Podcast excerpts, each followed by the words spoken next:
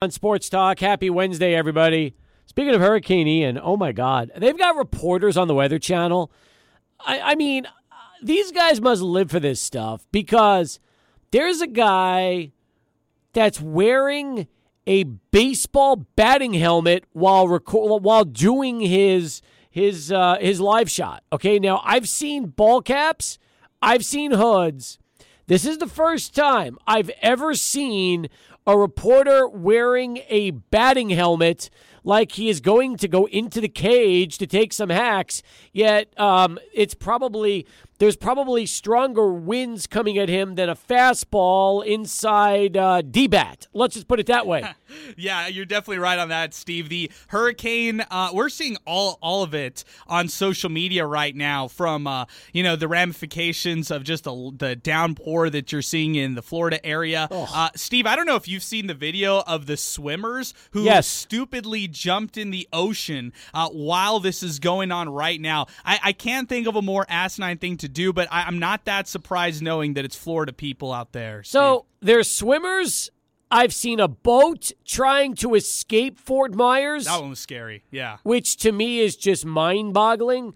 But my favorite was sharks swimming in the um, like sidewalk area, which is now completely overflown with water in Fort Myers. There's actually sharks in just the, the common walkway area over there. Yeah, that was. Uh, I, I I haven't seen that one right there, Steve. Uh, I did see the boat one. That one was Oh. horrible. And then all we're getting is these maps, like these constant maps Yes. that are coming from, oh, you know, meteorologists out there, uh, people who are telling us where it's hitting, where it's going to miss. Uh, I'm wondering what's going to happen this Saturday, if anything at all, between the Miners and the Charlotte 49ers, knowing that they'll be on the East Coast. Uh, you know, and uh, yeah, Steve, this is going to be an interesting development to see how Hurricane Ian just uh, continues to impact sports across the board this weekend. Oh, it's unbelievable. And by the way, the Miners, so by the time the hurricane gets to the Carolinas, it's supposed to be categorized as a tropical depression. So it goes from a storm or hurricane to a depression.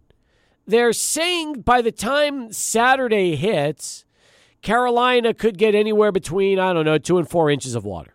That's what we're hearing. But the football stadium where the Miners play at has AstroTurf, so those fields are usually built to drain well. So it's going to be windy, it's going to be rainy, but it kind of plays into UTEP's uh, ground game that they showed against Boise. And um, if you're Charlotte, by the way, they all they have is a passing game, and um, you know they might be able to play and throw the ball around two quarters out of the four, but that'd be about it. So I don't know what's going to happen. We'll wait and see. Um, there is no talk about moving the game, at least yet, but there's a lot of wait and see as far as uh, what the um, you know what the weather conditions will be like uh, Friday and Saturday out there in uh, the Charlotte area. So we don't really know for sure yet. But like I said, I've been following this one pretty much nonstop since a couple of days ago. And the latest I see as far as weather wise for Charlotte on Saturday, they are predicting, make sure I get this right, 70% chance of rain. All right, there you go. Steve. High 66. Well, hey, if it's a grounded pound game for the Miners, Yeah. that's how they prefer it, right? Because if they're able to replicate what they did against Boise State, 100%. uh, run it, run the ball effectively, then that plays to the Miners' favor. doesn't uh, the, you know miners will arrive on friday evening around 5.30 and the only question will be you know by then what will uh, you know when will it start to really rain? Um, and we'll start to see when it rains uh, on friday. Probably i would think you know starting in the afternoon going in the evening by the time the, the you know the clouds hit. But uh, we'll have to wait and see. So yeah this is to be interesting.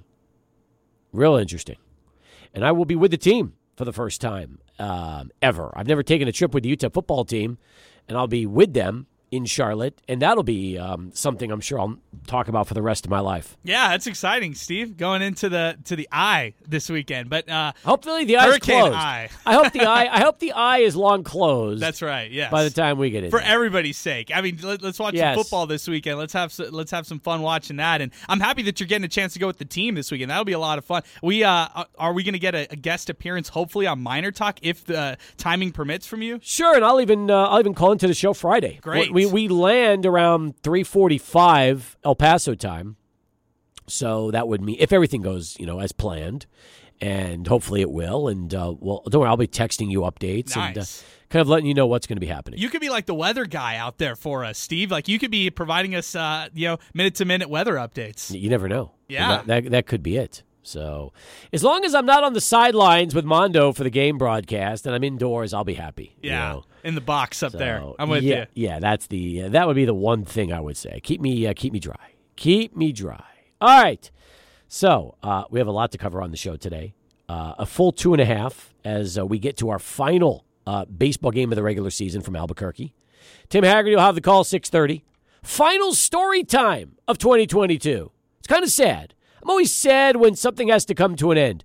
I was sad when Adrian's movie reviews came to an end. Now I'm going to be more depressed that Hags' story time wraps up once and for all for the uh, for the year in about two and a half hours. Yeah, um, you know, I love uh, story time with Hags. Uh, I love. I think everybody loved it so much that he wrote a book about it. That's what I keep joking with people about. But uh, no, that's not the case. Tim is uh, Tim has delivered such great content to our radio station week after week with story time, uh, and I can't wait for next season already. Like I, I know that today's uh, story time is going to be fire. It's going to be a great one, uh, and I can't wait till next week. That's the guy on the Weather Channel. That dude is reporting right now with a batting helmet on while he's doing his live feed. Oh man, this guy is dedicated to the game. I, I think he might have to change it up, Steve. Like today, he's going with the, the batting helmet. Tomorrow, he might have to go with the hockey goalie mask or something like that. But I love this. Well, I want to have a football helmet on and do it through a, and do it through a football helmet. That'd be even more protection. But yeah, you point. look at this guy. I mean, he is first off, um, you know, that microphone somehow has survived everything, and he's out there doing this killer live shot wearing a baseball batting helmet, and it just it's cool looking. And by the way, dude, I mean, we've known about this story for some time. Can't you at least put the Weather Channel logo on the batting helmet? Like, yeah. couldn't they have bought a decal and just stuck it right on there so it looks like he's playing for the Weather Channel team? Yeah, they did not plan this correctly because uh, if they if he if if I know these guys, they probably just pulled into an academy right before Oh, the yeah. shot. Uh, he pulled he got that batting helmet and that was about it. And you just saw the the camera guy, uh, you know, brush off the the lens itself. I mean, look at that stuff. I mean, first off, let me ask you this. I know some people live for this, but don't you have don't you think you have to be a little bit insane to do live shots during hurricanes? Yes, yes, this is exactly correct. If you're doing a live shot like that, like he's got his own stance, he's ready to go. He's he looks fired up, he looks energized, he looks uncomfortable for sure, but uh, he it looks like he lives for this kind of stuff. And aren't you waiting for like sharks to start flying in the air like Sharknado and, and Oh, literally no. turn that into a series where you start to see the winds start to just come up and then uh, next thing you know, sharks are just being lifted up from the water into the air like that? Yeah, I'm thinking there's uh, some kind of uh, interesting sci-fi material every time the uh, camera guy is, is rubbing the screen. I, I'm wondering what's going to get in front of the camera lens, but Me no, too. no, it's just a le- it's just like a cloth or something. 505 6009. That's our telephone number. Let's begin the show today with Orly. He's first up uh, on this uh, Wednesday edition of the program. Orly, thanks for the call. How are you? Well, I've got a sister that lives outside of Tampa. Oh, wow. She's telling me they're expecting up to 18 to 24 inches of rain. Um, right now, last time I talked to her, the winds had picked up, but they're expecting winds of 130 miles an hour. She's more inland than she is closer to the Bay Area. Yep. But she says the biggest problem is the is the is the wind. The wind is so they snap trees like twigs. Oh, I believe it. Uh, I believe it. and she said she lives on a golf course. So when the lakes fill up, the alligators come out, and they've got alligators everywhere. You got to have to worry about the water moccasins, the, the snakes. Oh, my God. They all come. They all come out with this wind. So Well- that the rain it's, it comes sideways. Listen, hey, listen to this. Listen to this guy from Weather Channel. This is what he sounds like, right? This guy's wearing a batting helmet. Listen to this. So were they. Now they've come around from the north northwest, and it's coming right in the garage.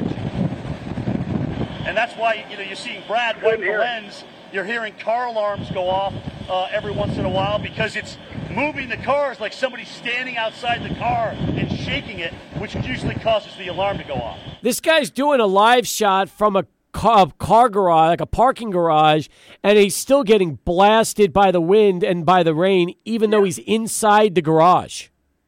The biggest problem is the is the water surge. It go up to Oh, yeah. 15 feet. They're predicting. telling you. There's where you get the damage and the flooding. Uh, she's in. The, they had like a cone A, B, C. She's on the outer side with the C, so she's pretty well safe. But yeah, she just says the rain just. I mean, it just pounded. It's been like, and the rain just stays because there's nowhere to go. Yep. Um, Yep. She says that it's uh, the wind is the tough part. She says you because it howls and what they've got to do to prepare for the hurricane. She's been there 20 years, so this is actually the first major hurricane. She was lucky; it went south. It went to Fort Myers. Yeah, big, big So lucky. it- But it- yeah, But I think Fort Myers is where the Twins have their spring training complex. So you wonder, you know, baseball's grapefruit league is all over this hurricane area. I mean, there there's there's places everywhere along this path. So you wonder how many facilities are just going to be completely leveled by uh, you know by the hurricane when it's all said and done. well, you know, a lot of this, a lot of these newer construction where she's at, Yeah. is their hurricane protection. They do an they do an analysis of what needs to be boarded up. The only thing she had to be boarded up was her main front door. It's eight foot glass, Wow. so she had to get that plywood. But otherwise than that, they're hunkering down. They've got they got to fill their tubs with water Yep. uh, because there's no electricity, there's no toilet, so you can use to flush. Uh, it, it's it's every every year it's the same thing. They worry about hurricanes, but yeah, they're prepared. She's hunkering down. I'm, you know, I pray she makes it out okay. She- She'll be okay 'cause she's on the outer band. The worst part of the rain is the outer band. Yep. There's where you get the heavy rain No doubt. because it circulates counterclockwise. It's it's hooking up all that air, all that money from the bay. Now they had a story this morning. The bay, the water receded. I saw that. I saw They that. receded. And people Yeah. are on the bay picking up things, and you never see that. That's true. That's that, that. That was crazy. That I've never I've never seen the water recede that low before in my life. That was unbelievable. Yeah, it recedes, and people are out there picking up stuff off. You'll never see that again. No, you never will. That's 100 It's like, percent like- right. it's like a tsunami. It's like a tsunami. Yep. It sucks it in, and then it brings it back. That's when the surge is going to hit. Hey, I appreciate the uh, weather analysis, Orly. Thanks for the call, and uh, hey, good stuff as always. Good to hear from you. Yeah. Thanks. Quarter past as we get started here on the program. All right, so uh, more coming up. Uh, we'll keep an eye on uh, the weather and see how that's going to be uh, hitting uh, Florida. In the meantime, we've got Jay Jaffe standing by next for our weekly baseball and beer chat. That's all coming up after Charlie Watt in our first traffic update of the show. Uh, from New York City, which I'll be honest, Jay, I know a lot of New Yorkers love to vacation in Florida. This is one time they're probably pretty happy they're in the city.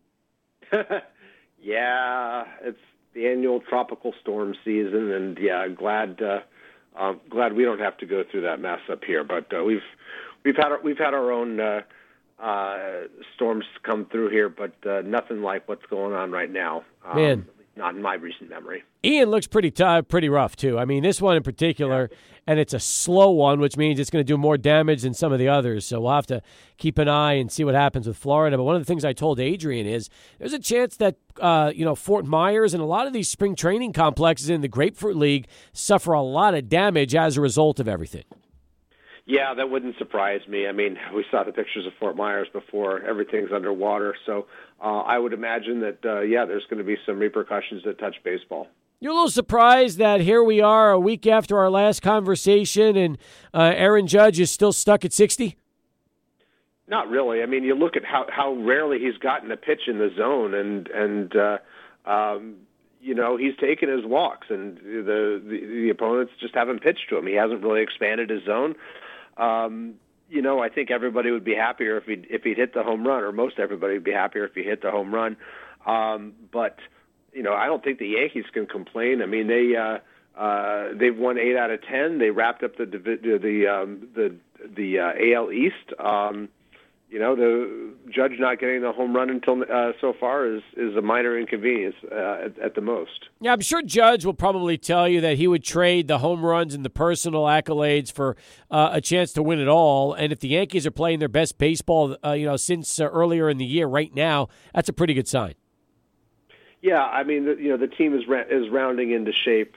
Um, there's still some concerns, I think. Uh, particularly with uh, you know with with uh, the back of the rotation and uh, um, some unsettled uh, business in the bullpen, such as whether whether Aroldis Chapman's going to be on the playoff roster. Um, lineups getting healthier, but uh, there's still uh, some some holes in it. Yeah, we haven't really dug too deep into Chapman's story, but I know the Yankees are thinking about designated him for uh, reassignment here before the playoffs start, and he has been shaky all season long. Would you be surprised if the Yanks go through with that move? I would. Um, you know, I think uh, he's he's still whatever whatever his problems, he still does offer some upside that I think is uh, you're not going to get out of uh, another pitcher. I mean, there's just not many guys in the organization who can throw a hundred. Uh, you know, and uh, if you can get him right, even you know, it, it's it, it's worth taking it. Now, as to his popularity in the clubhouse, I, that may be another matter, and it may be a matter of getting him out of there if he's a distraction. But um, you know, physically, uh, he's had some problems with his with his legs. Uh, you know, and they've affected the they've affected his delivery. But you know, if they could get him right, he could he could be somebody who helps them, even if it's only in the middle innings rather than at the end of games. But uh, um, you know, it remains to be seen whether they can whether they can even get that far. Interesting. Um, and, and by the way, tell me a little bit about you know what you're hearing inside the Yankee clubhouse with Chapman. Nothing. Nothing really. You know, nothing really to hang your hat on. I know the Yankees were were were were pretty peeved that you know when he went on the injured list earlier in the year for an infected tattoo. That's just not very responsible. But um, I don't think that's really ha- that's that's the cause of his problems here. I mean, he's walking over six guys per nine. Um, his mechanics are out of whack, and uh, um, you know he's lost a closer job, and uh, I don't think he's the happiest guy in the world. But uh, um, you know, I think that's uh, more than anything else is, is, is the issue. Yep, I'm with you on that one. Uh, let's talk about a better story. You wrote about Kyle Wright of the Braves and what he's been able to do uh, with Atlanta this year, and pretty wild considering uh, his career arc and what it was like earlier prior to 2022. And I guess it just goes to show you that hey, if you're once uh, a highly regarded prospect, even if you uh, you fail for a few years, you can always turn things around the way he has. Yeah, I mean, pitching development is nonlinear. Um, the Braves tried to do some things with Kyle Wright, uh, who was the fifth pick of the uh, uh, 2000, 2017 draft out of Vanderbilt. Um, they kind of changed changed uh, what he was throwing, and they and they you know they changed his delivery, and uh, I think for him, he's had to get back to to what was working for him in college, what made him a top five pick. He had to kind of uh, re, redevote himself to uh, to those to those pitches and to um, overhauling his mechanics, and it's worked out really well for him. Um, you know, he's not in the Cy Young conversation, but he did win 20 games, uh, ERA in the low threes.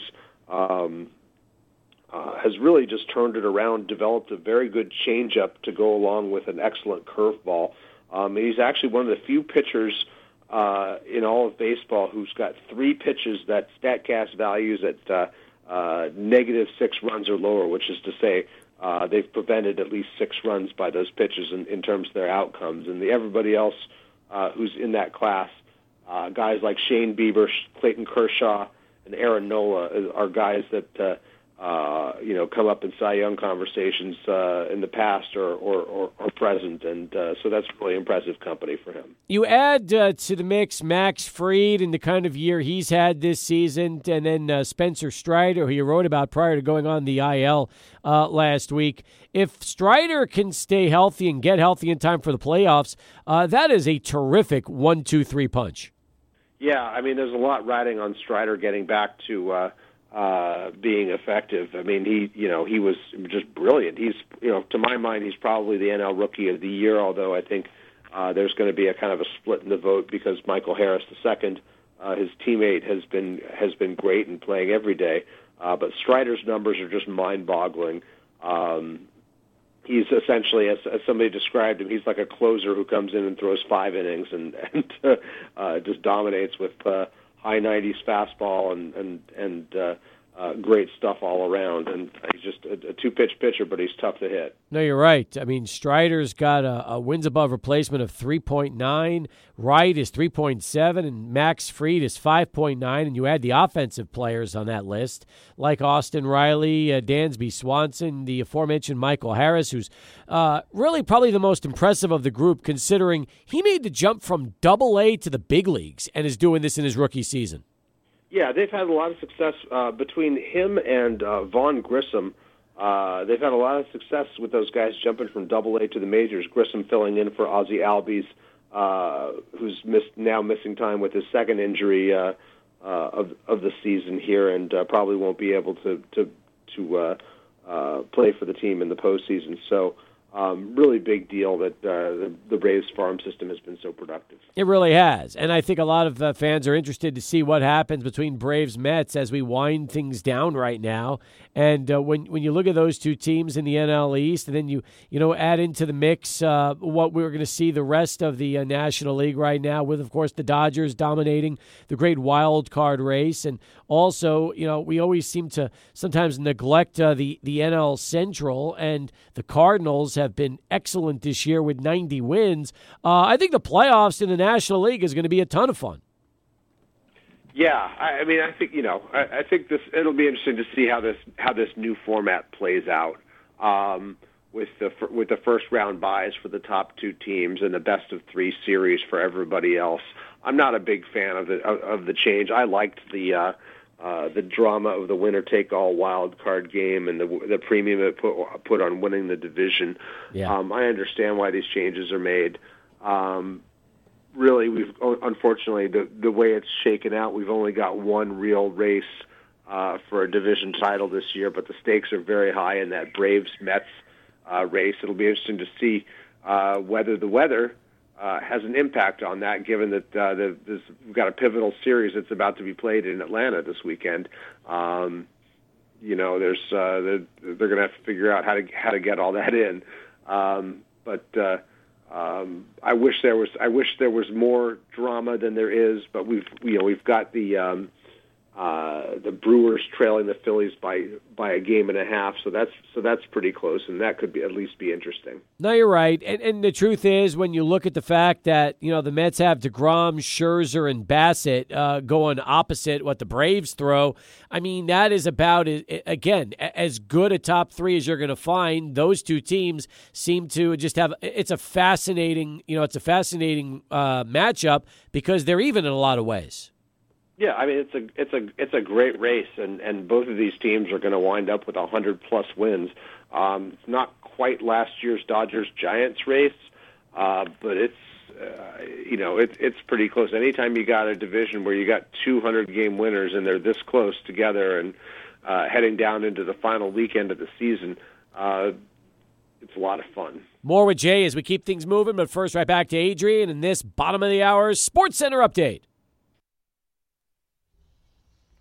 All right, Adrian, thank you very much. Keep things moving right now with uh, Jay Jaffe, who again uh, joins us uh, from fangraphs.com. If you want to check out all the latest that they've got, uh, just go to Fangraphs and uh, you'll see everything that uh, they are talking about as we get ready for the baseball postseason and everything else that's going to be happening. Hey, by the way, have you ever seen a guy throw three balks in the same at bat? I don't think anybody had before last night. It is a crazy situation. And as you might imagine, uh, players getting tossed. Richard Bleier, by the way, he is the first pitcher since 1900 with uh, three balks in the same at bat. And it made uh, Don Mattingly uh, also get tossed. And we found out that Mattingly is going to be leaving the Marlins at the end of this season. Any surprise there, Jay? You know, I, when I when I step back and think about it, probably not. I mean, Derek Jeter exited the the, the organization. Um, they've had some other high-profile defections. Uh, all the all the other Yankees, with the exception of Kim Ng, the general manager, um, have have departed. I, I can imagine that that uh, um, you know they're just not getting the support from ownership that they expected in terms of spending and in terms of the way things are run and. Uh, um, you know, Mattingly, uh, I, you know, I think he's he's probably ready for for whatever's next. He's a highly respected manager. hasn't had a ton of success because he hasn't hasn't always had the resources to work with in in uh, uh, Miami. I think of the list of, of players they've traded away, like Christian Yelich and Marcell Ozuna, and probably pretty soon uh, uh, Pablo Lopez and Sandy Alcantara. Um, but uh, um, so I imagine he's he's ready to move on, and I don't uh, I don't I don't expect him to be out of work for long.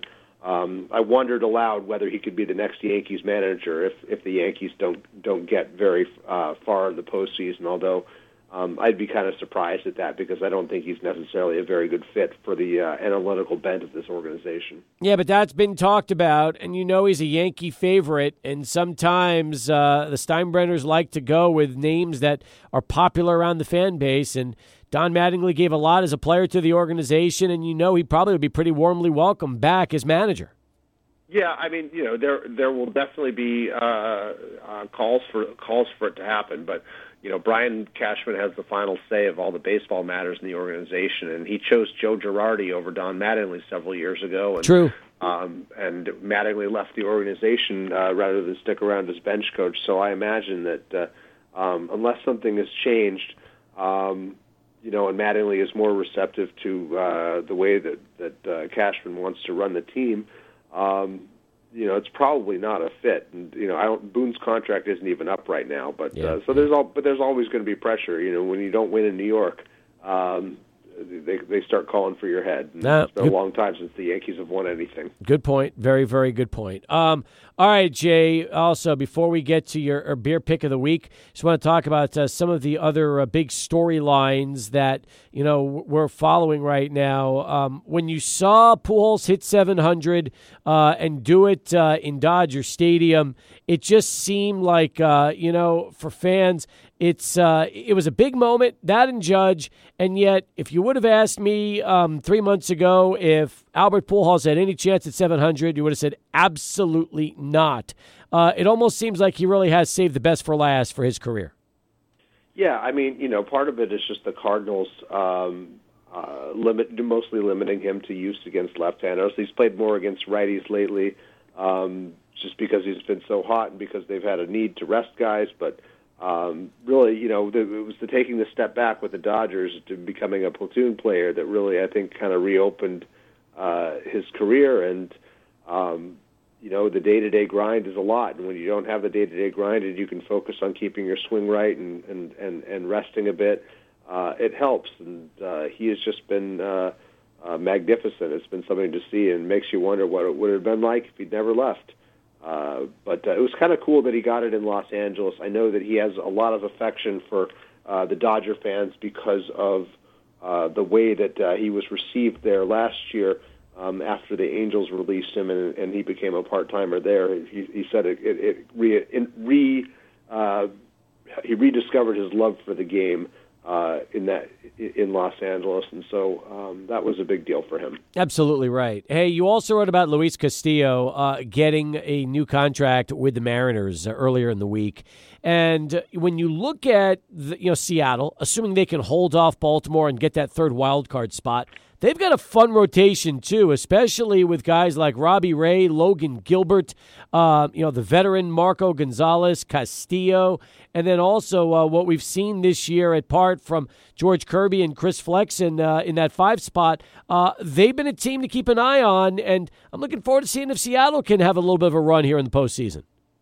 Yeah, I, I really like the Castillo move. I mean, it's it's uh, pretty pretty much in line with what Robbie Ray and Kevin Gausman got uh, this past winter as free agents. A little bit of a discount because uh, Castillo has one more year of arbitration eligibility before he could have reached free agency. But I've always liked his combination of uh, um, uh, being able to strike out batters and being able to get a, a ton of ground balls. Um, it's you know you you avoid a lot of damage that way. He's got one of the best changeups in baseball and a lot of fun to watch. And so I thought I, I thought it was a bold move to go out and get him in in uh, uh, in August for the Mariners or late July. Um, I liked I liked them locking him up, and, and I think this is going to be a, uh, a a good fit for them. Wrap it up. Beer pick of the week. What are we talking about today, Jay? All right, I had a first this week. Not a first in terms of the beer uh, itself, but the first seeing it somewhere where I could easily get a hold of it. And that's the other half uh, uh, double dry hops Green City, which is one of my favorite beers already. One of the mainstays of, of uh, other half turned up at the Trader Joe's last week, and uh, um, I, I generally have to walk about two miles to the brewery to, in order to get my other half. Uh, um, and and uh, so to, for it to be uh, right around the corner for me was uh, was quite a treat. And uh, uh, this is a great beer. It's uh, uh, hazy East Coast IPA with Simcoe, Citra, and Centennial. Um, very juicy. I mean, you you you open it up, you compare it to uh, w- whatever other hazy IPA you just had, and it just seems like it's more. It's fresher. It's more intense. Um, you know, your canning date is ten days ago. It's like you're getting Oh, it wow. as fresh as you're going to get it, practically. Man, I like the fact that uh, Trader Joe's is bringing in beer that fresh uh, out there in New York. That's pretty. Yeah, that's pretty solid. It's pretty great, I have to admit. Awesome. Good job as always. Hey Jay, we'll talk to you back next week. Thanks for the time, and uh, look forward to our next conversation. All right, thanks. Jay Jaffe, Fangraphs.com, as we continue here on Sports Talk. 39 past, plenty more. Back here on Sports Talk as we continue. The boys uh, shot a uh, terrific video for this song, Ghost uh, Monkey.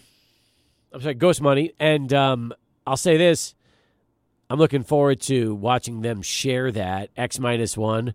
Our friends, David and Christian, Ghost Money. I- I'm excited when they when they put that out there on their hopefully on their YouTube channel. Uh, that's going to be a lot of fun, and uh, I, I shared it with you, Adrian, and you Yeah. saw it and thought it was very cool too. Yeah, I'm a huge fan of this one. I don't want to give too much away for everybody out there, but uh, this Ghost Money video has so much great visuals, great graphics. Uh, I'm so excited for people to see this one from X minus one. Yeah, I am too. So anyway, uh, check it out, folks. If you can, if you haven't had a chance to listen to the full song, uh, "Ghost Money," you need to on their um, on, on all their social platforms. And then when the video comes out, that's that's an absolute must. Forty-seven past as we continue here on Sports Talk 505-6009. Bernie Olivas will be dropping in soon. We'll have our final story time with Hags. Looking forward to talking to Tim tonight. And then we'll talk to him again on Friday before uh, we get ready for uh, the PCL winner take all championship game. That's going to be a lot of fun, Adrian, because guess what? The uh, Chihuahuas are in it. They are going to be playing it from Vegas on Friday. And if they win, they play the International League champ Sunday night for the whole shebang. Yeah, that's exactly right. And for the El Paso Chihuahuas, they deserve this. They they played so well in the last part of this season. Uh, what a late season surge for this team. Uh, and you could just all, all you have to do is just tip your hat off, commend this group for doing what they did. Uh, and it adds to the long list of accomplishments that this organization has experienced since uh, being here in El Paso in AAA. Uh, it seems like they're hanging banners left and right, and the fact that they're competing for another one, I, I mean, that's awesome. Absolutely awesome. Absolutely. So that's also um, something that uh, we'll have a chance to talk about with Hags when he joins us uh, coming up here uh, a little about an hour and a half from now, something along those lines. About six fifteen when we get into our final uh, our final story time of the season, and uh, looking forward to Bernie dropping in and saying hello as well. So, uh, as you might imagine, yeah, the story is the hurricane, the damage, relocations, everything else that's going on. But I will say this too: there's a lot of other storylines that are uh, making headlines right now. Whether it's World Cup rumors, the U.S. men's national team roster, who's going to make it, who's not going to make it, that's being talked about. Relocating NFL games if they have to. Major League Baseball uh, trying to work and and navigate around the weather. A lot of this happening. Oh, and by the way, we've got a football game in London that's going to be taking place early Sunday morning. That's right, and it's because of that uh, London game between the Vikings and the Saints that there could be a stadium available if the Tampa Bay Buccaneers need to reroute uh, from their game with the Kansas City Chiefs instead of playing that game in Tampa Bay. If need be, they can reroute, go to Minneapolis, and play that game out there. U.S. Bank Stadium is available since the Vikings and Saints are heading out to London. Is the best news in all of sports today the fact that word has it that Zion Williamson dominated practice today in the first scrimmage uh, for the New Orleans Pelicans since Zion has not been healthy the last few seasons? Well, if you're a Pelicans fan, this is the news you definitely want to hear because hearing uh, things left and right about, well, he he's targeting a November return or he's hoping to be back by the winter or maybe he's back by next year. Those are all the red flags right there that you heard last year, last offseason when Media Day was rolling around. Plus the fact that whenever he was on camera, you felt like Zion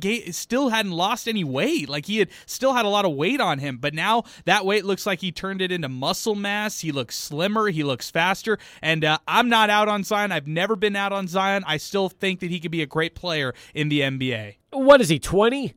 Yeah, he's super young. I, I, don't know if he's just 20, Steve, but he's, he's 20. Very... he's 22.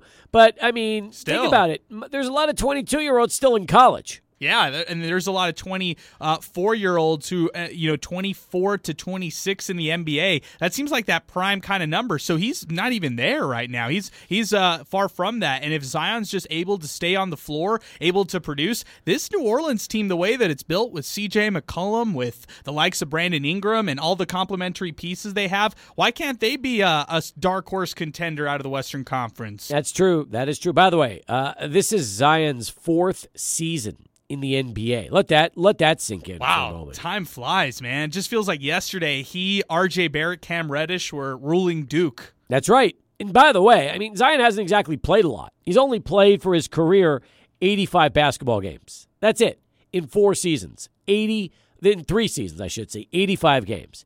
He's missed like the last year and a half due to injury.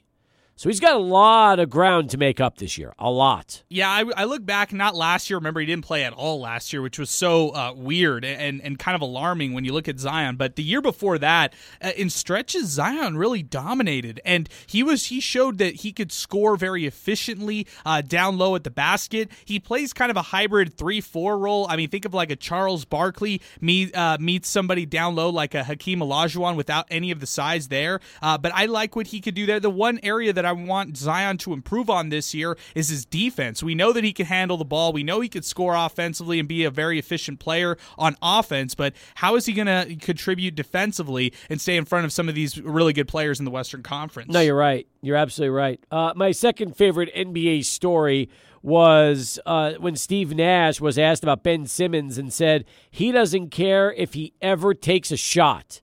I like that. I mean, that's that's one way to down uh, to try to uh, downplay the shooting ability. He says he could care less because he's so versatile and offers such a unique skill set.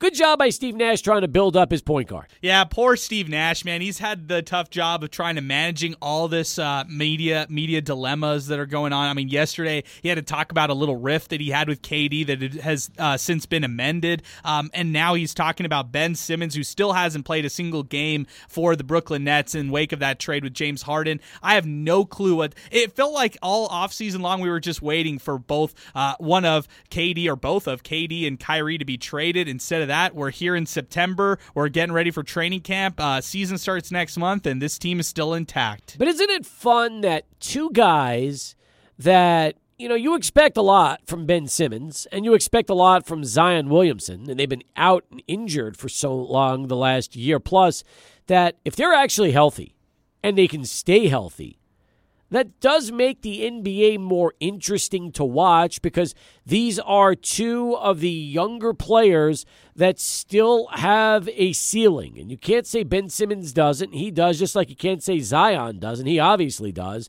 The problem is you just haven't seen him healthy enough to realize what they can truly do over the course of a full season. Yeah, the reason why both these players are so interesting is they're both uh, former number one overall picks. So you have two guys who had a ton of hype coming out of college. I mean, LSU and, and Ben Simmons, he didn't even he, he didn't even spend time in school. He was so right. excited for the NBA. And for Zion Williamson, he was a prospect since he was in middle school for the NBA. About to wrap up hour number one and come back with uh, Bernie Olivas and the Tony the Tiger Sun Bowl watch. We're going to give away a pair of tickets to the Tony the Tiger Sun Bowl game. We're going to play the Chick fil A Select a Game contest with our guest celebrity. We'll tell you who it is coming up here. Sports Talk continues, 600 ESPN El Paso.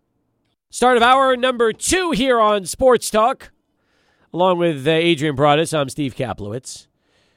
Time for the Tony the Tiger Sun Bowl watch, as we have so much to do today over the next uh, 30 plus minutes. Bernie Olivas back with us right now from the Tony the Tiger uh, Sun Bowl game and Sun Bowl Association, Executive Director. Welcome back. How are you, Bernie? Oh, it's pretty good. Hey, college football is getting exciting. Boy, a lot of crazy games last week. A lot of close ones, a lot of coulda, shoulda, wouldas, and uh, Wait a minute. You're glowing today. You Well, are you you, know are what? you are glowing. You, there's something about you. You you just you seem to have a different type of confidence today than you've had in the past. but I'm not there yet, so it's not full because I just can't get that ten for ten. Oh, Two weeks in a row, it's nine out of ten, but I can't get that ten. And Yep. But- apparently, a lot of people know a lot more than we do because there's a lot of people getting ten out of ten. well, you boosted yourself to the top of our rankings between the three of us. Uh, you're in first place. I'm uh, two behind you, and Adrian's uh, three behind you in our Chick Fil A Tony the Tiger Sun Bowl Selectum contest with lunch on the line. There you go. Like I said, when it comes to food, I'm, I'm going to really, really study all these games. I like that. And by the way, our celebrity uh, picker last week, uh, the mayor, Oscar Leeser, Mayor Leeser uh, was also 7 out of 10. Yeah, he hit seven out of ten. Uh, not bad for somebody who, who's got a lot of other things on his mind, but he uh, he did you know he did all right. Tied with Lane Frank for the most wins of the celebrity pickers, That's right? exactly right. Because I think Tony the Tiger has three, and uh, or or is Tony the Tiger have four, and Jim Senter has three? No, they both had three. I think Oh my goodness. they Okay. both had three. All right, so Tony and, and Jim are uh, there's a there's a big gap. We have, we have three for those two, and then seven each uh, for Mayor Leeser and uh, Lane Frank. Uh, now we've got uh, a lot to talk about today. In fact, we've got the tickets to give away. We'll do that later, but we're gonna we're gonna change it up today. We're gonna start with the Chick Fil A Tony the Tiger Sun Bowl Selectum contest for Week Five because our celebrity is on the phones right now, Bernie, and he's got a pretty tight schedule himself today. So we're going to accommodate him to start the segment. Absolutely, I think he's got a big event going on at about five thirty. So we'll start out with him and see how how he he, he picks these games. Uh, got a long way to go. Both you and I, and, and we, we we're doing pretty well these last couple of weeks, but we just can't get to the top. That's true. We true. can't get to the top. You want to introduce our celebrity right now who joins us on the phones? Sure. Our celebrity guest this week is none other than the athletic director for the New Mexico State University Aggies down the up the street, should I say, up the street, Mario Moccia. Thank you for being here, Mario, and Thanks for having me on, guys. congratulations on a great win for you guys this last weekend as well. Yeah, thank you. We got Hawaii, we've got Florida International coming in, uh, Conference USA future opponents. So uh, I think there's some excitement, especially with four games in a row at home. After that, we've got UNM and then San Jose State. So yeah, we're we're playing with a little house money this week. I'd just be excited because it's Florida International coming here. I We can see two in a row from you guys. Well, uh, we got to play the games, but ah, there you um, go. Nice cliche. Nice cliche speak. Uh, uh, Well, Mario. you That's know, great. Uh, hey, uh, we have uh, rarely been the favorite in games recently, so we take nothing lightly. There you go. And um, you know, two programs kind of in a similar spot. But boy, I, I liked a lot of what I saw yesterday with the running game, or last Saturday, and uh, our young freshman, true freshman quarterback played well. So. Yeah, let's see. It should be exciting. And on the other side, I think that you know I've, I've been hearing a lot about uh, UTEP's record in the Eastern Time Zone. I have a feeling that that is going to end this week. It's going to be rainy, Bernie. It's going to be rainy. It's going to be windy. It's going to be fun. It's going to be UTEP uh, running conditions. There you go, and that's that's what they did last week to Yep. beat on a very on a, on a very good uh, Boise State. So both our schools in the area did very well, and I think they'll continue to do well. I hope they break that streak. I really do. Oh, 26 and 1 on the Eastern Time Zone, looking for the first ever win in the program history. So that'll be fun. All right, here we go, guys. Let's get it started. We've got a lot to cover. Mario, since you are the uh, celebrity picker of honor this week, you will get us going with our first game. Uh, you don't need the spreads, just the straight up winners, but I will give you the spread just so you know. Number 15, Washington visits UCLA Friday night. It's at the Rose Bowl in Pasadena, and it's on ESPN at 8:30. Washington undefeated 4 0, UCLA undefeated 4 0. Yet Washington two and a half point favorites. Give me your thoughts. Well, you know, I had Adam Young look at this list, and then I had my deputy AD look at this list. So, and Good I Lord. disagree with both of them. However, You know, Kalen DeBoer is the head coach at University of Washington, and he was my offensive coordinator at Southern Illinois University. So I'm going to go with the Washington Huskies on this one. All right, Washington uh, for Mario. What about you, Bernie?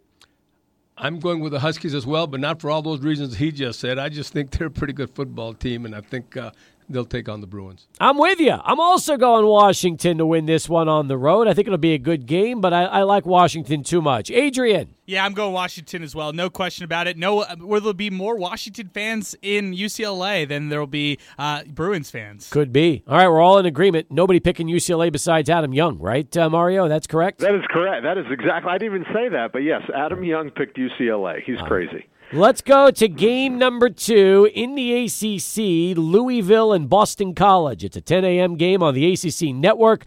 Uh, this one's uh, going to be played uh, in Chestnut Hill, Massachusetts. BC one and three, winless in the ACC. Louisville two and two, winless in the ACC. Somebody's got to win, and the odds makers believe it's Louisville minus 15 and a half. Straight up, Bernie, who do you like? I'm going for the big upset. This is my big upset for the week. I'm going with BC at home wow. over Louisville. Oh, I like it. And that's exactly what I said too. But uh, you, you, like uh, you like uh, Jurkovec, right? Yes, I do. All right. What about what about you, Adrian? I'm going with the Cardinals uh, in this one. Give me Louisville. That makes two of us. I'll take the Cards too. Mario, you get to wrap us up here. Well, Adam Young likes Boston College, but I'm definitely going to go with the Louisville Cardinal uh, for this game. All right, there it is. So we've got uh, three Louisville picks. Bernie goes with the upset in BC. That takes us to game number three. Oregon State visiting number 12 Utah. Oregon State 3 and 1, Utah 3 and 1. Utah's win in the Pac 12. Oregon State is 0 1 in the Pac 12. Utah minus 10 at home. Adrian, you lead us off this time. Oregon State played USC really well last week, but uh, I still take the number 12 team in the country. I'll take the Utes. All right, Bernie. Oregon State is playing some pretty good football this year. They are. But Utah at home, I'm going with the, I'm going with the Utes. Mario. Yeah, definitely Utah. After that Florida loss, I don't I don't know if they're going to lose again until they play USC. So I'm going with Utah. We are unanimous picking Utah in this one. That takes us to what could be the game of the week in the ACC. Number 22 Wake Forest versus number 23 Florida State. Wake 3 and 1, 0 and 1 in the ACC. FSU 4 and 0, perfect in the ACC. Florida State minus 7 from Tallahassee. All right, game of the week material. What about uh, getting us going on this one, Mario? Well, ooh, this was my this was pro. And eh, now there are a lot of toughies. I'm going to go with Wake Forest. You know, see if they can do. Appy State lost a really tough game to North Carolina. They bounced back on the road and beat Texas A&M. Uh, if Wake Forest loses a tough one at home to to Clemson. I think they can bounce back and beat Florida State in Tallahassee. All right. Uh, I, I, like these two teams because they're both playing so well. I've picked against Florida State, and it's uh, hurt me in the past. I'm not going to do it again. I think it's going to be a very tight game, like you mentioned, and I could see Wake winning, but I'll stay uh, and go with the Seminoles here. Uh, what about you, Bernie? I am going with the Florida State Seminoles.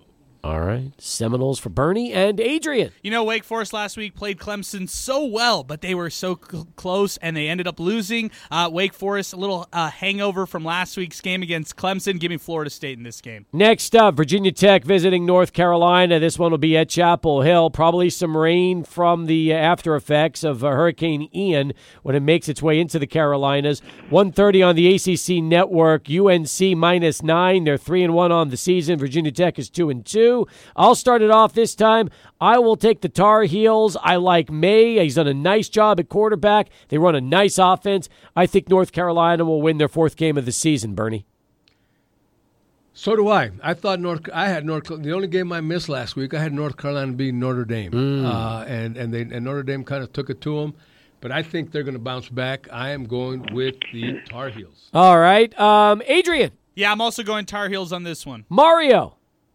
Phil Longo is the uh, offensive coordinator at North Carolina. He was also one of my offensive coordinators at Southern Illinois, and I think uh, North Carolina is going to win this game. The seven degrees of Mario Moccia. That is the theme of this week's uh, picks uh, as we keep things moving. All right, back to the Pac 12 for a minute. Cal visits Washington State.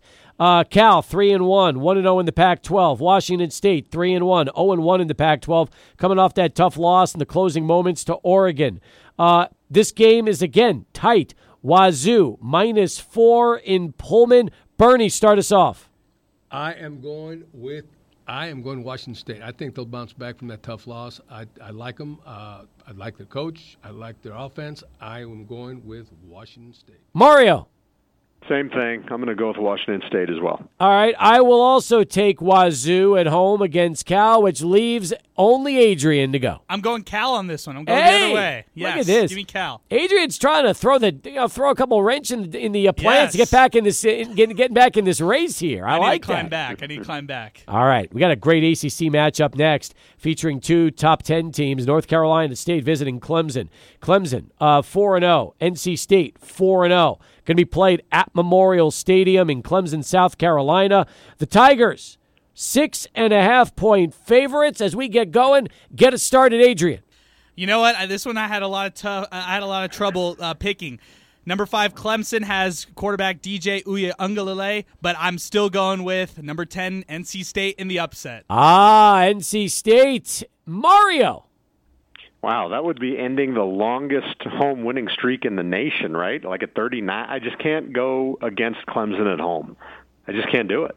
I'm with you. I'm the same way. I got to go Clemson too, Bernie. All good things must come to an end. And Clemson Wow. has been sneaking by a lot. And I think NC State's got a lot. They I think they'll be really up for this game. Oh, yeah. And I am going with NC State. All right, Bernie and Adrian go NC State. Mario and I both go with Clemson, and that leads us to our final three games. First, Virginia and Duke. Virginia two and two, Duke three and one. Uh, Duke three point favorites at home at Wallace Wade Stadium in Durham, North Carolina. Bernie, who do you like? I'm going with the Blue Devils. I like them at home. Uh, I think they're better than the record is, and I, I'm, I'm going with Duke. All right, Adrian. Going Duke as well. Uh, that'll make uh, three of us going Duke. Uh, Mario, are we unanimous? Yeah, we are. Uh, Duke, I, you know, even though they lost to Kansas last week, they were on the road in a sold out environment, made it really close.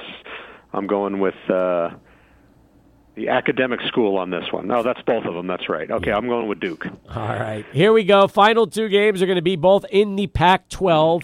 Let's start first with uh, Arizona and Colorado. Colorado is winless 0 and 4. Arizona 2 and 2. They're hosting it at Tucson Stadium. 7:30 on the Pac-12 network Saturday night. Arizona State 17 and a half point favorites. Why do I feel like we're all going to be unanimous here, gentlemen? Adrian. That's right, because uh, Colorado has the longest losing streak in the country. It won't come to an end now. It's Arizona who's going to take this one. Mario. Bear down, Arizona Wildcats. Bernie. All good things must come to an end, Oh, Whoa, but not Bernie. but not this Bill week. Shakespeare.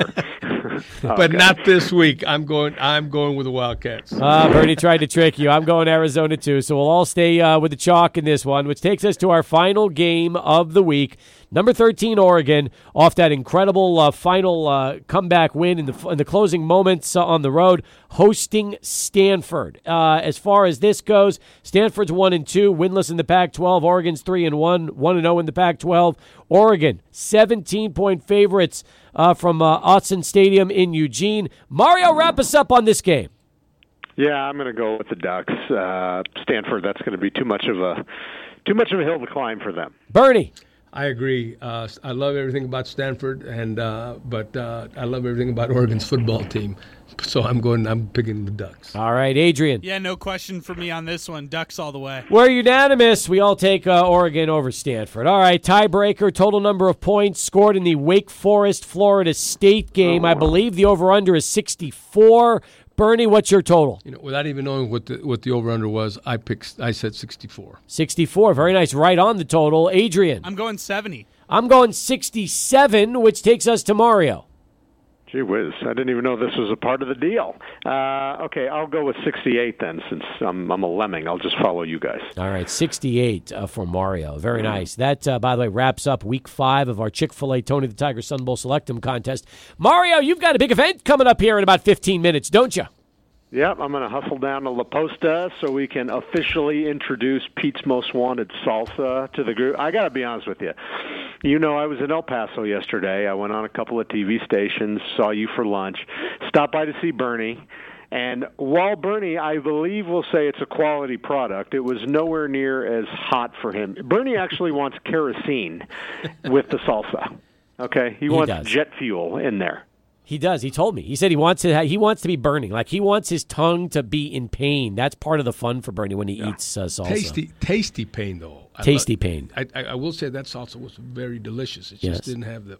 The Do heat. you like like ghost peppers and stuff like that? Are you into that kind of stuff? I love everything that's hot. All right, there you go. Hey, I love that salsa. I think that is some of the most uh, tasty salsa around. And the fact is, it doesn't always have to be super hot to be delicious. I have it. It's a it's a very very very good item.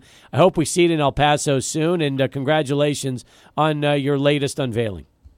Well, I appreciate it, and thanks for having me. And I can't wait for Saturday night to see, uh, you know, who's done what in this contest. Um, me neither. We're gonna have a lot of fun with that, and I think you're gonna be joining us uh, on the show either today or tomorrow. I mean, to- either tomorrow or Friday to talk about uh, the next game coming up with uh, FIU this weekend. For sure. Now, how many did Jim Senter get? I just want to know. That should be my benchmark. Oh God. Um, yeah. How many did Jim get? Jim got three. Three out Okay, of ten. all right. Well, all right. Well, I might have some gimmies here, but I, how about this? My goal is to beat Jim. Okay, I need to get more than three. Okay. Well, I hope to God we, we agreed on too many picks. So if you don't break Jim Senter, then I'm gonna have a terrible week, Mario. That's for sure. Usually, the easiest, the, the ones that we think are the easiest weeks are the ones that we do the worst at. So That's we'll, true. We'll see. That is very true. All right. Enjoy the uh, salsa unveiling, and uh, we'll, we'll talk to you here later in the week. All right, thanks, guys. Mario Moccia, thank you, our celebrity picker for our Chick fil A Tony the Tiger uh, Sun Bowl Selectum contest. We'll come back with trivia and more. Bernie Olivas, Tony the Tiger Sun Bowl Watch, as we go to Charlie 1 and get this traffic update 19 past the hour. As we continue here on the Tony the Tiger Sun Bowl Watch with Mr. Bernie Olivas, it's time for trivia. Time to give away a pair of tickets to the Tony the Tiger Sun Bowl game on December 30th. Adrian, you have the answer already? Yes, sir. Yeah, I do. Way. I love that. All right, Bernie. First person through, only on the phones, by the way. We've had people play this on Twitter. Uh, if you tweet the show with the correct answer before somebody calls in on the phones, unfortunately, you do not win. However, 505 6009, that is our telephone number. First person through to 505 6009 with the answer is your winner. And we've had some pretty sharp uh, listeners the last couple of weeks. Boy, they are quick with the answers. So let's see if we can stump them a little bit this week. And here for two tickets to the Tony the Tiger Sun Bowl played on December 30th this year, not the 31st, the 30th at noon. You know, we are now less than 100 days from the 89th annual Tony the Tiger Sun Bowl. So, for two tickets, name the last running back to rush for 100 yards in the Tony the Tiger football game must give the name of the running back, the school played for, and the year the running back played in the Tony the Tiger Sun Bowl. The last player to rush for 100 yards in the game. I need the player's name, the school, and the year. I like it. Three part question. All right. It's a good one. That is a good one. Um, first person through. You know what I thought you were going to do? I thought you were going to ask for the first player to run for 100 yards in a uh, Sun Bowl game. You know, we might have to look that one up. That would be, a, I know, that would not be as, No, that would Little- not be as easy. a little challenging, but uh, I like it. All right. Again, 505 6009. That is our telephone number as we continue here on uh, the Tony the Tiger Sun Bowl Watch with you folks. And uh, looking right now at the, the standings after uh, our Pick'em uh, contest in the first segment with uh, Mario Moccia. Uh, let's look first at the ACC, Bernie, because right now, as it stands, we still have four undefeated teams, all in the Atlantic Division. Um, you know, we mentioned North Carolina State because they play Clemson, so one of them will lose unless it uh, it's not going to end in a tie, so it'll end in a loss for one of them. Syracuse, surprisingly, is still undefeated at four and zero, um, along with Florida State. And uh, you look at the three and one teams: Wake Forest, Duke, North Carolina, Pittsburgh. We've got a, it's been a very good start uh, out there in the ACC. Absolutely, it has. It's it's great, which means that you know we're going to get a pretty good football team. Whoever whoever it is, wh- whomever it is who comes here, we're going to have a pretty good football uh, a football team from the ACC. Uh, you know, coming to play on on December thirtieth. Uh, only one huge, huge upset last week in the ACC, and we know who we're talking about. Yep. Middle Tennessee beating up on Miami, forty-five to thirty-one. What a shocker! That was a shocker, and that was at in at Miami. I know. Uh, that was the only really huge upset uh, of the weekend, uh, as far as we were concerned. Uh, you know, as, as, as ACC teams or the Pac-12 teams, but uh, huge upset. But the rest of the the rest of the conference is doing well. They did very well in non-conference play, and now they're now they're strapping it on, and now every, everything really counts. I should mention also that uh, Notre Dame uh, off this week, but they will be playing BYU at home next week. They did beat North Carolina 45 32. But looking at their schedule, besides BYU, they still have to play at Syracuse, home against Clemson, and at USC before it's all said and done. There's still a chance that you know when North Car- when uh, Notre Dame wraps it up, they've got five losses and could very well be in the pool uh, to be coming over here. You're absolutely right. Uh, again, uh, I think with five losses, they would probably jump into the, our pool with uh, uh, the Duke's Mayo Duke's Mayo Bowl in, in Charlotte and the Pinstripe Bowl up in New York, and along with us. And if Notre Dame does get into the pool, then it is a draw to see who gets Notre Dame. Since everybody wants Notre Dame, it would, Oh, that's it- it wild. would So a- so that so way would- nobody gets favoritism. It is simply the luck of the draw. If they wind up in the pool, in our pool, that's what will happen. By the way, how do you draw with three bowls? Uh, explain that one to me because um, do you just um, have everybody each get a card and then Notre Dame gets a card and the closest to you win? How does it work? Uh, no, it's a lot simple. They put uh, they put the three bowls names in a hat. Ah, okay. And they pick, pick one out and, they'll whoever pick gets one the, out, and which, and then normally it was the last time we did this, uh, the ACC attorney, Yep. you know, to try to keep it fair. Uh, he he drew the bowl's name, who was getting Notre Dame, and unfortunately we lost to uh, to the Music City Bowl at the time in Nashville. But uh, we had we've had one another chance at Notre Dame before, and of course we got them here in 2010 and sold out the game Yep. rather quickly.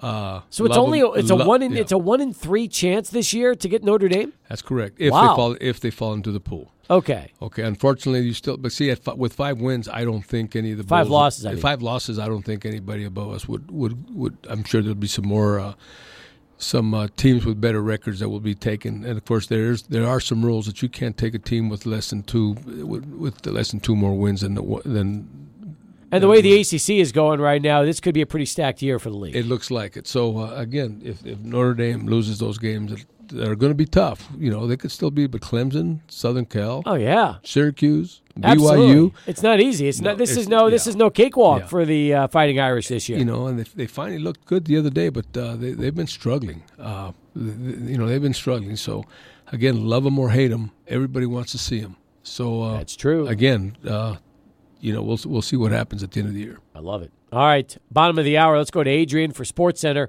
Do we have a winner yet? We have not even had a guess. Are you serious? That's correct. Hang on one second. Let me make sure we're on the air. We are on the air. Okay, Okay, I thank had to double check that right now. Uh, 505 6009. First person through. Again, let's do that question one more time, Bernie. Name the last running back to rush for 100 yards in the Tony the Tiger Sun Bowl football game. Must give the name of the of the player, the school he played for, and the year the the year the game was played. I'm sorry. Three part question player, school, year. All right. Last player to run for 100 yards in the Sun Bowl. That's what we need. Uh, bottom of the hour. Here he is, Adrian Broadus, and this Sports Center update. Still no guesses yet. We'll find out if we give away trivia this week or not. Did Uh, we finally trip somebody up? Maybe so. Maybe so, Bernie. That's for sure. All right, so uh, let's look at the uh, Pac 12 for a moment and see how they stand right now. And we mentioned the ACC and undefeated teams. We currently have three teams that are still undefeated in the Pac 12, Two of them are ranked USC and Washington. UCLA is not ranked, but trust me, if they win this week, they will be ranked. Um, Oregon and Utah are also ranked, and they have uh, one loss to go along with Cal, Oregon State, Washington State. So, so far, uh, both the ACC and Pac 12 very top heavy to start the year uh, four weeks into the season. Right, and you know the Pac-12 this year is not not going to uh, go by divisions. The top two top two teams in the in the conference will play for the champions for the Pac-12 championship. Game. You like that, by the way? I think so. Uh, you know, you know, a few years ago we got Georgia Tech uh, kind of by default because uh, they won the uh, they won their their division with a six and five record, I believe. Uh, while the other division had some pretty good teams that uh, you know that were left out because Clemson, because Clemson was way ahead of everybody. So this will get the top two teams in the conference to play for the championship game, which I think is the way it should be. I agree, and uh, more than anything else, since there are no divisions, uh, we could see USC, UCLA potentially. That's the kind of setup that could happen when it's all said and done. Absolutely, Absolutely. that would be fun again to you know rematch. Yep, it would be fun. So uh, we'll, we will have to wait and see uh, how things are going to shake out in this conference. And there's more rumors right now about realignment. Bernie, I think that's probably going to be a constant, isn't it? We're going to keep hearing about realignment rumors until the Big Ten decides what they want to do. I agree. I agree with you. Uh, all we know is that we have four games left with the Pac-12 with the Pac-12 on in our uh, on our contract. Uh, we'll see if it lasts that long, but right now we're we're pretty safe. Uh, we're the same with the ACC, and we'll see. I think it looks like the ACC is is uh, pretty pat the way they're going, you know, the way they're going to stay, the way they're going to stay. But uh, you know, the Big Twelve is out there. It looks like you hear rumors about the Big Twelve, and of course, the you know the Big Ten. So we'll see. And Notre Dame, whether they're going to stay independent or whether they're going to go to the Big Ten. There's a lot of rumors flying all over the place. So uh, we'll just sit pat, and uh, we're we are talking to people uh, just in case things happen. And I think I think the Sun Bowl will will be around for another 89 years. I'm not worried. It's hard to believe we're almost on number 90. Isn't that incredible? Yeah, that's something else. Is the goal for you to still be executive director when you hit the 100th anniversary of the game? I, if I if I'm still upright, there absolutely. I love it. All right, uh, we're getting more people ringing in. We did get a winner, so I do want to let those getting uh, trying to call in with guesses. We just got a winner. Congratulations, Fred Flores. Fred Flores got in, and um, you know, I thought this question was going to be answered correctly in about the first 30 seconds because it seems so obvious. But Bernie, it was last year's game in which we are looking for for our trivia winner. You know, it, it, it's been so easy the last few weeks to say let's, let's throw a little curveball at him. But yes, the last player to rush for 100 yards in the Tony the Tiger Sun Bowl was Lou Nichols III, and he played for Central Michigan just last year. Yep, Sweet Lou. Sweet Lou. So I think maybe a lot of our listeners were looking for you know looking for in past games and, and skipped right by last last year's game. But yes, Lou Nichols, the third for Central Michigan, in their victory over Washington State was the last player to rush for 100 yards. Congratulations, Fred. And uh, there's two tickets to the Tony the Tiger Sun Bowl on December 30th. Ah, very nice. I love that. So, again, uh, good stuff as we wind down another Tony the Tiger Sun Bowl watch. And also want to congratulate Ernesto Aguilar. He was our week four winner of the Chick fil A uh, Sun Bowl Selectum contest. He was able to get all 10 right. And by the way, congratulations to Bo Bagley, who also went 10 out of 10 yes, week. he did. I saw that. He went 10 for 10. And like I said, we're getting close, but we're not. We got to get to that top. I know you got to get to that top. Um, but again, that's uh, really uh, what what it's all about, folks. So um, also, I, I want to let our uh, listeners know that um, the new posters are out for this football game, and they are spectacular, Bernie. I saw the release, I think, when it came in either earlier today when I saw them for the first time, and those are beautiful looking uh, Tony the Tiger Sun Bowl posters. Jay Pritchard, our, our marketing director, did a fabulous job on our poster this year, and you're welcome to come by the office and pick one up. They are free. Come on up, and it gives you a, a really quick history of the type of players that we get in the Tony Tiger Sun Bowl. And it talks about how many first round draft picks, how many draft picks we've had all together. It's a really cool poster. Come on by the office, pick one up as you buy your tickets. You know, come by, buy your tickets, pick up a poster. Posters cost nothing. So if you just want to go out and buy, pick a poster, we'll let you have one. But uh, obviously, we prefer you come by buy some tickets and take a poster. Definitely. Definitely. And don't forget, until supplies run out, if you come and buy at least two tickets, uh, $25 tickets, you will get a t shirt from the game that was never played.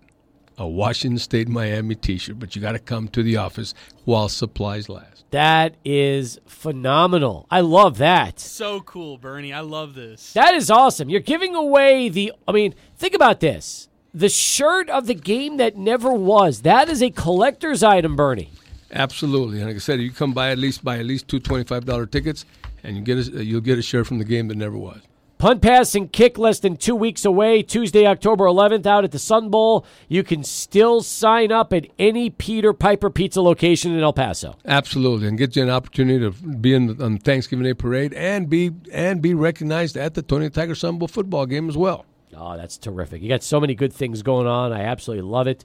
Uh, great to see you back here. Thanks for the time, and uh, look forward to doing it again with you right here next week.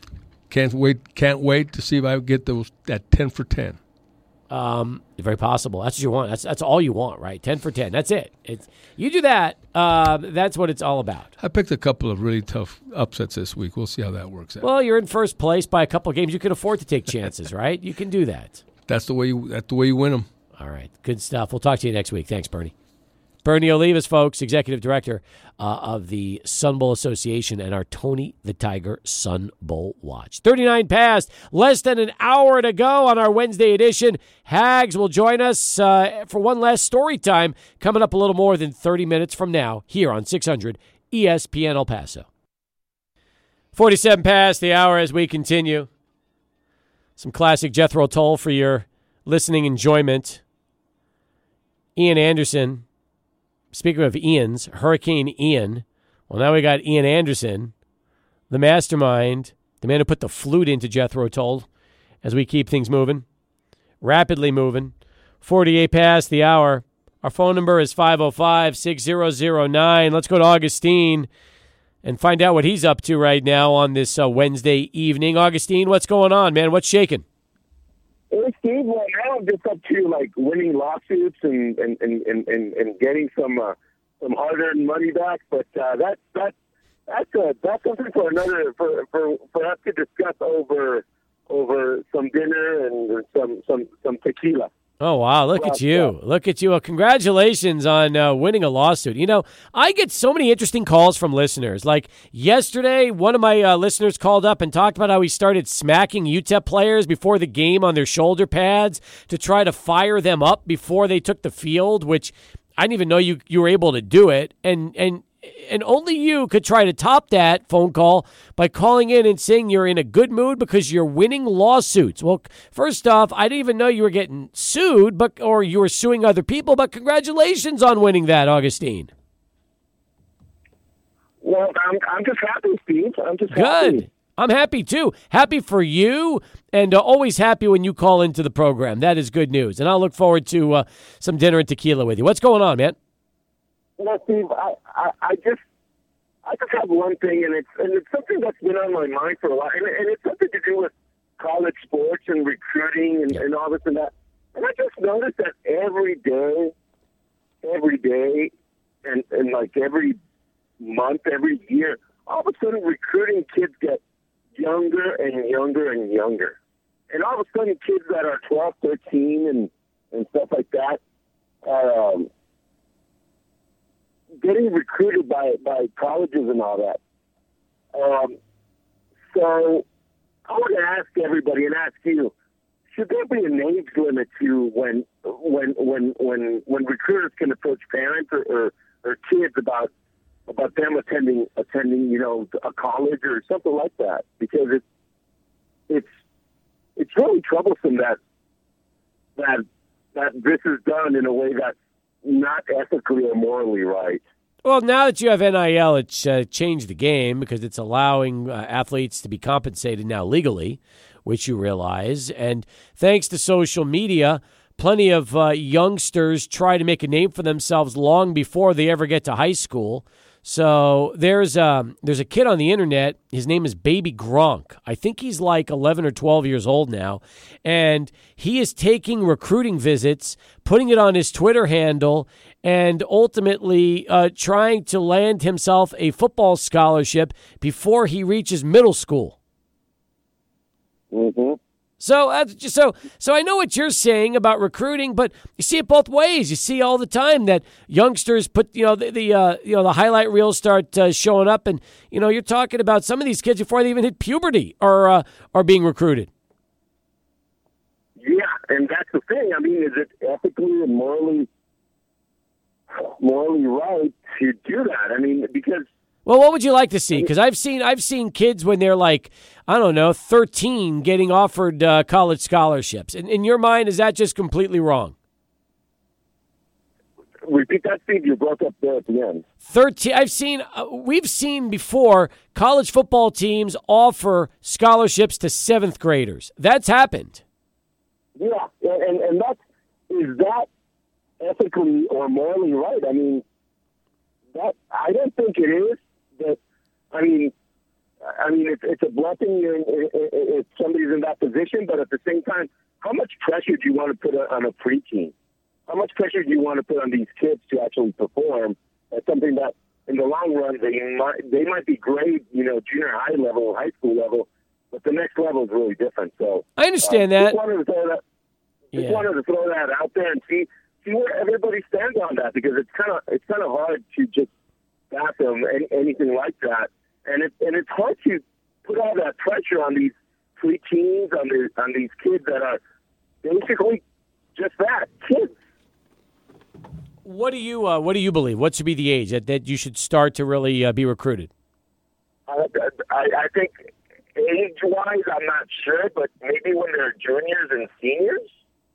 So you're telling me that if somebody's a sophomore, they shouldn't uh, like like uh, sophomores can play uh, high school football or high school basketball, and if you tear it up as a sophomore, you shouldn't be able to be recruited.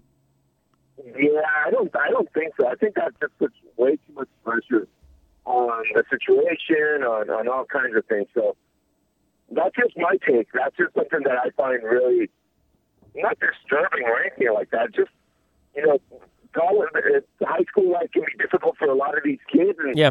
and, and adding that to to the mix may may break some of them. And, and, and if one breaks, I hear you. Appreciate it, Augustine. Thanks for the call, Adrian. Where do you fall on this? Because I've seen, I've seen kids get recruited from, you know, like they're just 12, 13 years old. Heck, we knew about Bryce Harper when he was like 12 or 13, and he was on the cover of Sports Illustrated as a 13 year old. And you know, according to Augustine, that's exploiting him. But everybody knew he was going to be a big star at that point. point, and look what happened. He turned into one of the big stars of the sport. Yeah, usually people get it right in the sporting world when they bank on a younger athlete. Like Zion Williamson was famous at sixth grade because he could dunk. I mm-hmm. mean, you had Victor Wembanyama, who's going to be the number one overall pick in this year's NBA draft. He was a sensation out in France as like an 11, 12 year old. So you get all these younger phenoms and you just kind of cling on to them. I, I don't really, you're not, you put a lot of pressure on these kids. You hope that they have a good circle around them. It's the product of AAU culture. It's the Yep. product of where college basketball is. And you can even look at somebody in, in at UTEP's team right now, Mario McKinney Jr. Everybody knew the, his name before he stepped foot on any kind of campus because of all the highlight dunks that he used to put out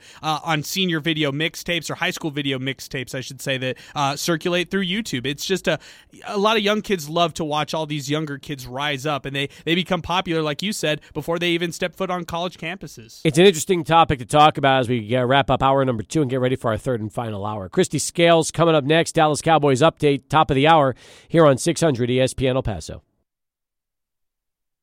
Start of our final hour here on Sports Talk as we continue. Story time with Hags coming up in about 15 minutes from now.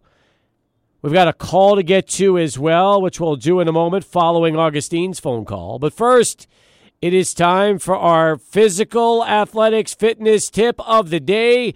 Adrian's been busy working out, transforming that body for his wedding coming up in a couple months. What do you have for us today? What tip? Yeah, exactly, Steven. Thanks so much for that. Thanks uh, to Physical Athletics. This one coming up as a little bit more of a factoid today. One hour of a workout with Physical Athletics is just 4% of your entire day. Just think about that. That's a great use of your day to take an hour out of your day and to work out and be active. With Physical Athletics, you get three big things. Number one, you get access to a trainer and you get analytics to help you progress and manage uh, through your workout. You also get recovery recovery programs to help get right before a game or just feeling great after a hard workout. And number three, you get access to a free screening from a physical therapist if you have any pains or issues that you've been experiencing. Physical Athletics is now accepting new clients. They've got athletes eight years old all the way up to the professional level, and they've got classes for beginners and intermediate levels. Never too late to start your fitness journey. Started with Physical Athletics. They've got two locations on the far east side of El Paso at Joe Battle and Eastlake. You could get a free one week trial and see what they're all about. Call or text 915 996 4476 to get started with Physical Athletics. Adrian, thank you. Let's go back to the phones. Adrian is joining us next. No relation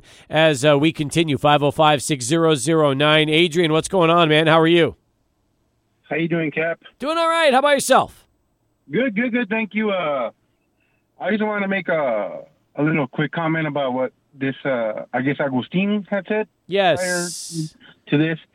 I I actually don't think the way he thinks. I think it's the opposite. Where I think it's less pressure on the, on a kid going up and and securing a scholarship at a university than uh, him trying to, you know, being pressured to better himself. They should do that by themselves because if they have the talent, they have the talent. Uh, but like uh, my brother told me, I have a kid. He's probably three years old right now. Well, he is three years old. Uh, he told me, uh, put your kids in all the sports that you can. Because if they love a sport, continue with it because it's an investment, an investment for his future. To if he makes it to whatever professional sport that he he likes, uh, it's an investment and it's a good investment. Academics should be first uh, overall.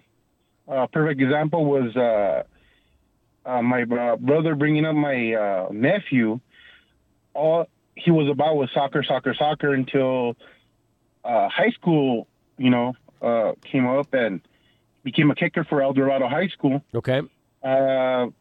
Uh, then he started liking that. Uh, he didn't get any uh, scholarship offers, and he ended up at UT uh, uh, UT Austin and and graduating there with uh, with a degree and whatnot. But uh, when you have kids that are not sure of what they want in the future, that's where the, the, the, the pressure comes in. Because I think the pressure is basically the parents. I think parents are the ones that pressure their kids to do, or you know what? A lot of parents live vicariously through their kids. 100% agree uh, with that. Absolutely. Mhm. And uh, if you have a kid that knows what he wants and he can prom- promote himself and influence colleges to to offer him a scholarship, go ahead and and, and, and accept it. I don't think it's no it's no pressure because these kids know what they want. They do, and No. uh, and and the truth is is that look, um, a lot of us play sports just because we enjoy sports. I played sports all the way up through, uh, uh, you know, into high school and then uh, rec in college. I didn't play college ball, but you want to know something? I played I played pickup basketball all the way, you know, into my 40s. I played. I'm still playing baseball from time to time right now, which I played all the way up as a kid, and and I still enjoy it. Like for me, you know, even even though it didn't get me a scholarship, so to speak, hey, make a lot of friends that way, keep in shape, and it's fun. I genuinely enjoy going out and playing ball. So, I mean, the part of the fun too is that even if you don't get a scholarship and go all the way, hey, you still have enough of a foundation that if you really enjoy, it, you can keep playing all the way through your adult life. Exactly, exactly. So them trying to promote themselves, like I said, uh, and if uh, someone offers a, a sixth grader a, a scholarship, you know what? If if God uh, permits that he doesn't get injured, then he's set in the college level, right? That's true. That's 100% correct. Yes. And that's all I wanted to say, and, and that's all I wanted to comment about that because this guy probably just, ah, and I'm like, no, it doesn't make sense. Too much pressure. No, like, no, these kids, they they know what they want, and if they, and support them 100% Awesome. what they want to do. Adrian, thanks for the call, man. Appreciate that. Thanks for getting in today. 505 6009. I do want to preface the uh, point for uh, Augustine. He did play professional basketball in Mexico. So I don't know when he was recruited as a youngster, uh, if that was, you know, in his teens or, or when. But, you know, Augustine has told us that over the years he has played pro basketball in Mexico. I think that I think that point uh, should never be understated, uh, Adrian, when we're talking about one Augustine. Yeah, they probably had uh, you know tryouts or something, and then he showed up, and, and they said, "Hey, yeah, we need some extra bodies. You can join." Mm-hmm. And the next thing you know, and by the way, I have um, you know, there's some things about Augustine I love. Uh, number one, the phantom bottle of tequila that was offered up over 10 years ago, that was at the time a $1,000 bottle of tequila that was um, uh, confiscated at the uh, bridge and held um, for like seven or eight years, which I understand since he has gotten back, but he has not been able to get it across the bridge. That was one of my favorite stories. But the second of Augustine has always been his professional basketball career because there are no photos, there are no stats, there is no documentation that this has ever happened. Yet he has told us over the years that on numerous occasions that he did uh, and was a very successful, uh, you know, basketball player playing pro ball. We can't even get like a teammate's name. We can't even get like uh, a second eyewitness. We can't even get like uh, you know any kind of record sheet, program, media guide, or anything like that. Unfortunately, for uh, this kind of evidence. but you know, but, but you know what we could do. One day, we could tell Joe, meaning Golding, that we want to just have the Foster Stevens for an hour or two invite Augustine there with us. Don't tell anybody. Make it a very secret and closed uh, session. Shoot some hoops for uh, an hour or two, and then we can actually gauge how ridiculous the claim of pro ball in Mexico really was from Augustine. Wouldn't you like to like really, you know, one day do one of those kind of you know, closed sessions like, you know, you heard about during the last dance when, when Jordan was retired and then looking to come back and had that very secret uh, practice and workout. Would like to do the same thing with Augustine just to get an idea and, and see what, you know, really what he's talking about? Yes, but can I make a, a quick uh, change or, or a, a suggestion to this? Could we make this open and allow media members to actually go out there and cover it? Well, can we get at least our own social team to come out and video uh, to videograph this? This. I think it'd be more fun if it was just us, nobody else, nobody knew, and we knew everything about him from that particular. We don't have, we, we don't yeah. have to we don't have to video it. There's there you'd be it'd be us, so we would know, and we would be the first ones to go on there and say, you know what, that guy can really ball. We were totally shocked, and nobody expected it.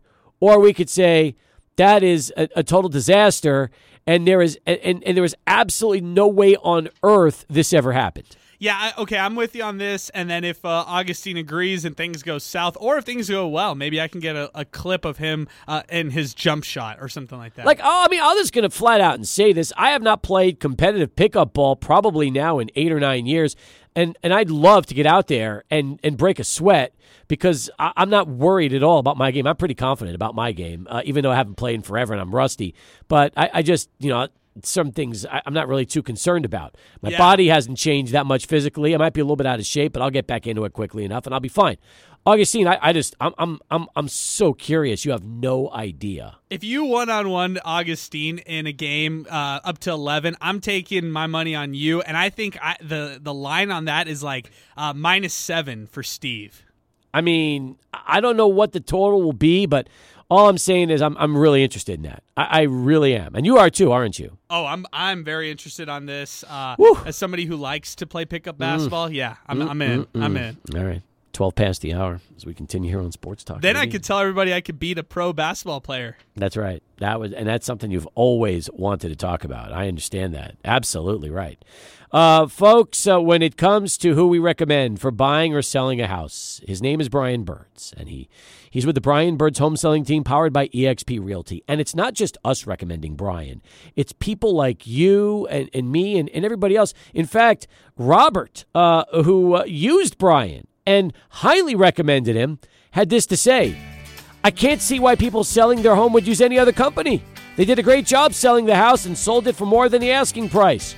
Robert even noted that many owners of a company would always be available for, uh, or not many owners of a company would be available for questions or reinsurance, but Brian always was. Said he highly recommends Brian Burds. And you can understand why. To achieve top dollar, you need that agent who can create an auction like effect, buyers competing for your home and driving up the price, which is exactly what Brian does. In fact, he's the official real estate agent of the UTEP Miners, El Paso Locomotive FC, and the Rhinos.